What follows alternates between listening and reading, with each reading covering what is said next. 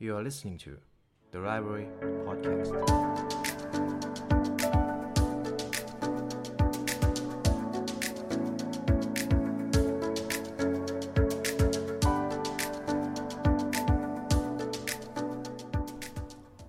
วัสดีคุณผู้ฟังกันอีกครั้งนะครับ ผมยินดีต้อนรับเข้าสู่ The Library Podcast ในช่วง 10 minute article นะครับ ในวันนี้เราอยู่กับบทความของ medium.com กับคุณ Arthur K.H. Seven ways to learn how to make decisions การตัดสินใจเนี่ยต้องยอมรับว่ามันเป็นสกิลที่ค่อนข้างสำคัญมาก ๆ กับชีวิต ผมเป็นคนหนึ่งที่เจอปัญหากับการตัดสินใจในเรื่องยาก ๆ แล้วใช้เวลาค่อนข้างเยอะครับ โดยเฉพาะเมื่อถึงเวลาที่มันมีตัวเลือกที่อาจจะเยอะจนเกินไปเนี่ย มันจะใช้พลังงานสมองผมเยอะมาก ๆ ดังนั้นมันเลยทำให้การตัดสินใจของผมเนี่ย ผมรู้เลยว่ามันจำเป็นที่จะต้องพัฒนาครับ วันนี้ผมเลยนำบทความดีๆ เกี่ยวกับเรื่องของ 7 วิธีที่จะเรียนรู้การตัดสินใจให้ดีขึ้นครับ ข้อที่ 1 say no to perfectionism ยอมรับความไม่สมบูรณ์แบบครับ ทุกวันนี้ครับ ปัญหาใหญ่ ๆ ที่คนทำงานมักจะเจอก็คือการคาดหวังความสมบูรณ์แบบครับ ผู้เขียนบทความเขาบอกไว้แบบนี้เลย การคาดหวังให้ทุกๆ อย่างในชีวิตเป็นเรื่อง perfect สมบูรณ์แบบ มันจะเป็นสาเหตุทำให้คนส่วนใหญ่เกิดความวิตกกังวล จริง ๆ แล้วมันเป็นขั้น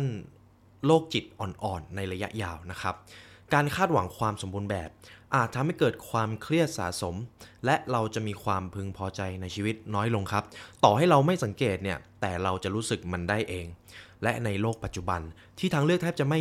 ไม่มันมี unlimited มันมีไม่จำกัด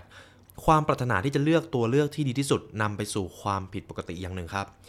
คุณผู้ฟังอาจจะลองเปลี่ยนจากความพยายามมองหาสิ่งที่ดีที่สุด เปลี่ยนเป็นมองหาสิ่งที่ดีพอกับตัวเองเท่านั้น เพราะผมก็มีประสบการณ์ส่วนตัวที่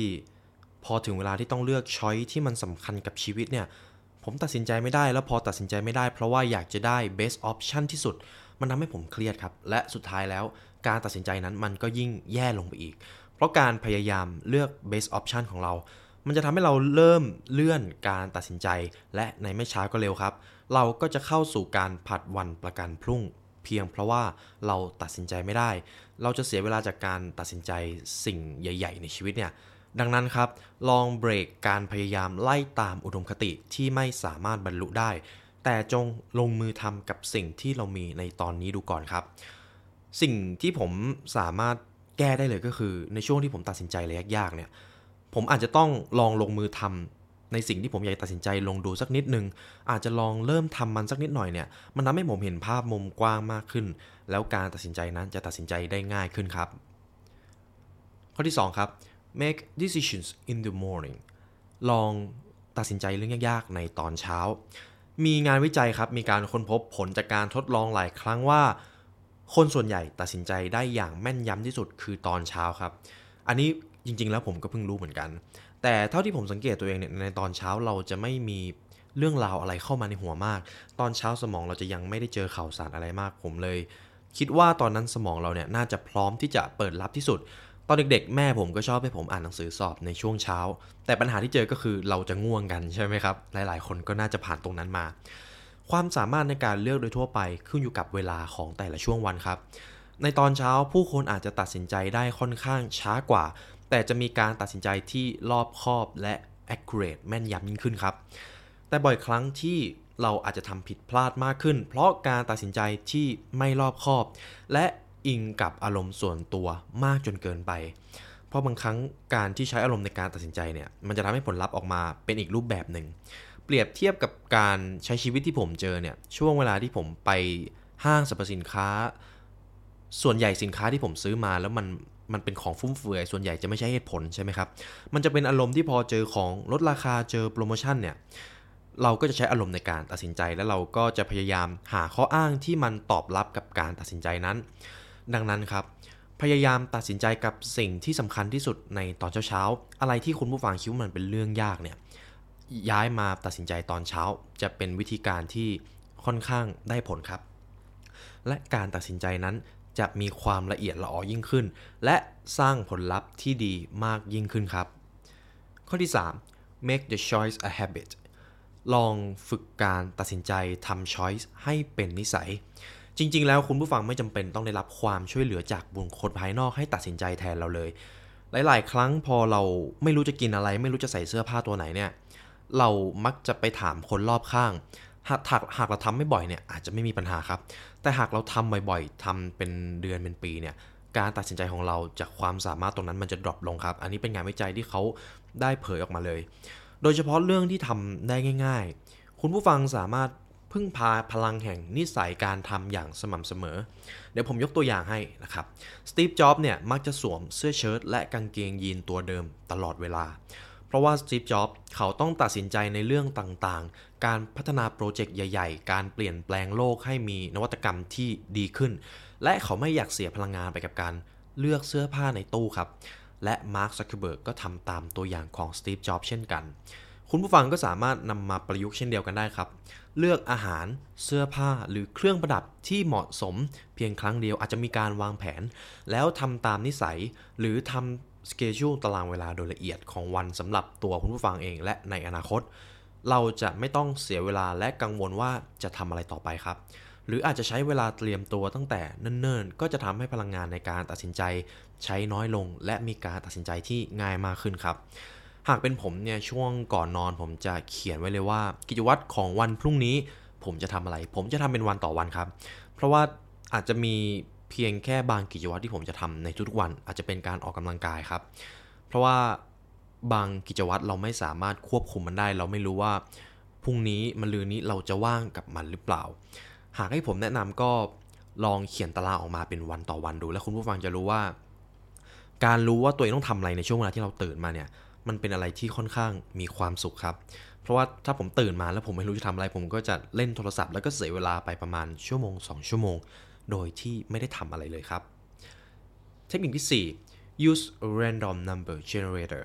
วิธีนี้จริงๆ ค่อนข้างแปลกนะครับ ก็คือการเลือกตัวเลขมาแล้วก็สุ่มช้อยตัวนั้นออกมา อีกทางเลือกหนึ่งคือการสุ่มเลือกระหว่างตัวเลือกที่มันไม่ได้แตกต่างกันมาก หรือเป็นช้อยส์ที่เท่าเทียมกันหลาย ๆ ตัวเลือก วิธีนี้คุณแพทริกแมกินนิสแนะนำมานะครับ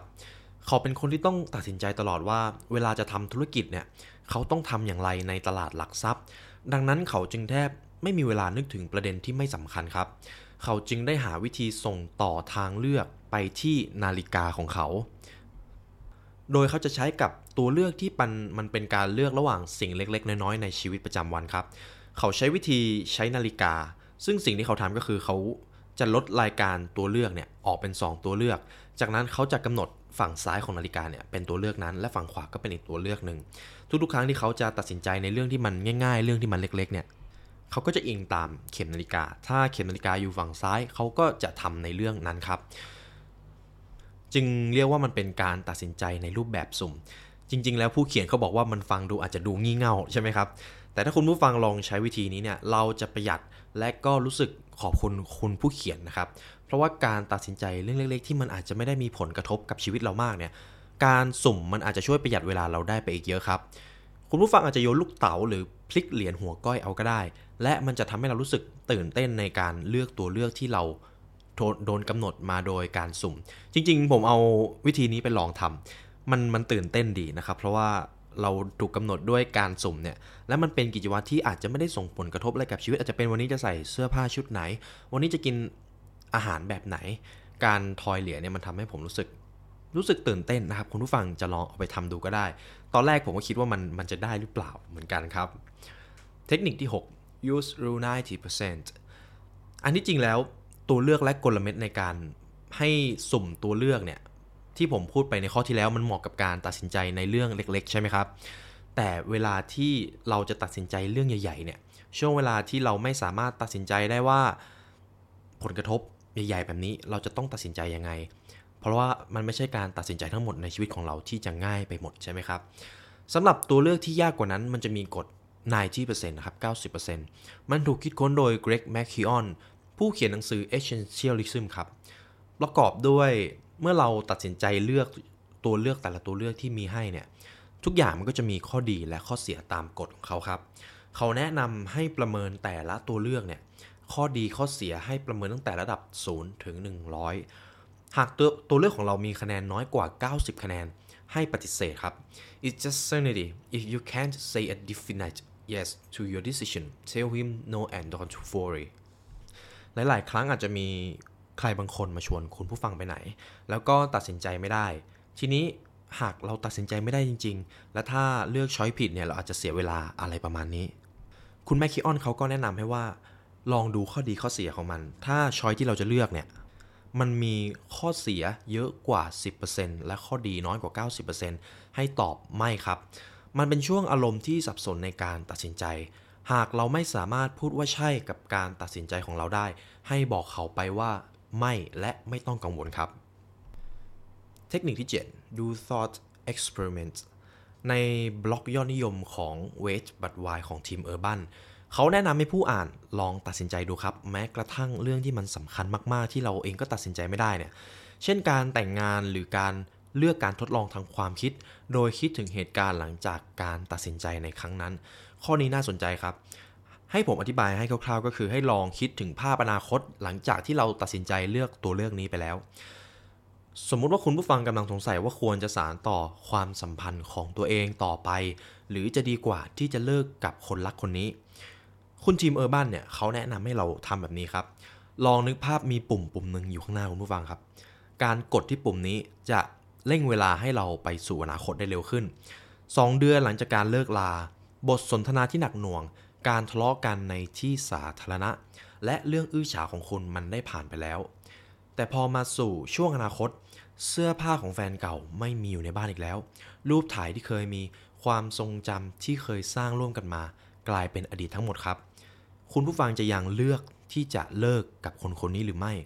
คุณจะรู้สึกดีที่ได้ตัดสินใจในสิ่งสิ่งนั้นอยู่หรือเปล่า อีกตัวอย่างหนึ่งครับ ถ้าคุณผู้ฟังอยากจะไปเที่ยว แต่ตัดสินใจไม่ได้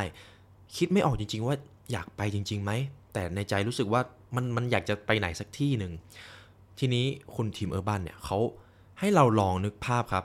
คุณผู้ฟังไปขอร้องให้เพื่อนของเราเนี่ยตัดสินใจให้เราเลย อยู่มาวันหนึ่งครับ เพื่อนคนนี้เขาเดินมาหา แล้วยื่นซองที่มีตั๋วเที่ยวบินวันพรุ่งนี้ให้เรา คุณผู้ฟังจะยังตื่นเต้นและรอคอยที่จะประจนภัย หรือจะรู้สึกผิดหวังที่เพื่อนเอาตั๋วเที่ยวบินในวันพรุ่งนี้มาให้ ถ้ามันเป็นอย่างหลังเนี่ยแสดงว่าเราไม่ได้อยากไปที่ไหนเลย เพราะว่าการที่เพื่อนเนี่ยมายื่นตั๋วและมีเที่ยวบินของวันพรุ่งนี้มาให้ คือเราก็ต้องไปแล้วใช่ไหมครับ เราก็จะรู้เลยว่าถ้าคือพรุ่งนี้เราต้องไปเที่ยวยังไงก็ต้องไปพรุ่งนี้เนี่ย คุณผู้ฟังจะยังอยากไปอยู่หรือเปล่า ถ้ารู้สึกว่าไม่อยากไปเนี่ยแสดงว่าจริง ๆ แล้ว เราก็แค่รู้สึกว่าเราอยากไปเที่ยว รู้สึกเหมือนอยากออกไปที่ไหนสักแห่งก็อาจจะลองไปเดินเล่นแทนก็ได้นะครับ เพราะว่าจริง ๆ ผมก็มี moment ที่อยากจะไปเที่ยว แต่พอมีคนมาชวนจริง ๆ เนี่ยเฮ้ยมันมันไม่อยากไปอะมันรู้สึกยกเลิกตอนนี้ cancel ตอนนี้ได้ไหม ผมว่าคุณผู้ฟังที่เป็น introvert หลาย ๆ คนน่าจะเป็นเหมือนผมนะครับ อันนี้ผมผมเจอมากับตัว เพราะว่าจริง ๆ ผมเวลาใครชวนไหนเนี่ยแล้วผมอยากจะไปผมก็อะตอบตกลง แต่พอมาคิดอีกทีเฮ้ยไม่ไม่น่าตอบตกลงเลยอะไม่อยากไปอยู่ดีๆ ก็อยากอยู่บ้านอะเสียดายเวลาที่จะได้อยู่บ้านอยู่กับตัวเองนะครับ ใครเป็นช่วยคอมเมนต์หน่อยนะครับ อันนี้ผมรู้สึกรู้สึกคิดถึงตัวเองเลยนะครับ เพราะหลาย ๆ ครั้งครับ การที่การทดลองความคิดดังกล่าวเนี่ยทำให้ผู้ที่หมกมุ่นอยู่กับตรกกะ และพยายามทำตามเสียงของคนอื่น หรือเสียงของเหตุผลตลอดเวลา มาลองเริ่มฟังสัญชาตญาณของตัวเราจริง ๆ บ้าง เพราะหลาย ๆ ครั้งครับ ตัวเลือกที่มันเยอะเกินไปออปชันที่มันดีไปหมดดูเสียดายไปหมดถ้าจะเลือกอันนึงแล้วต้องเสียอันนึงเนี่ยอาจกำลังทำให้เราเสียพลังงานและเวลาไปกับการเลือกสิ่งที่ดีที่สุดเสมอครับ ดังนั้นสิ่งที่เราพอจะทำได้ดีที่สุดเลยก็คือ ฝึกการตัดสินใจบ่อยๆ ทั้งเรื่องเล็กๆ ในชีวิต หรือเรื่องที่ส่งผลกระทบหนักๆ เราจำเป็นต้องเรียนรู้และตัดสินใจเองครับ ผิดพลาดกับความฝันของตัวเอง ย่อมดีกว่าการล้มเหลวบนความฝันของคนอื่นครับ นี่ก็เป็นเนื้อหาทั้งหมดของ 7 วิธีการที่จะเรียนรู้การตัดสินใจให้ดีขึ้น ไว้เรามาเจอกันในอาร์ติเคิลหน้านะครับ วันนี้ผมขอลาไปก่อนนะครับ ขอให้คุณผู้ฟังสุขภาพดีทุกคนครับ สวัสดีครับ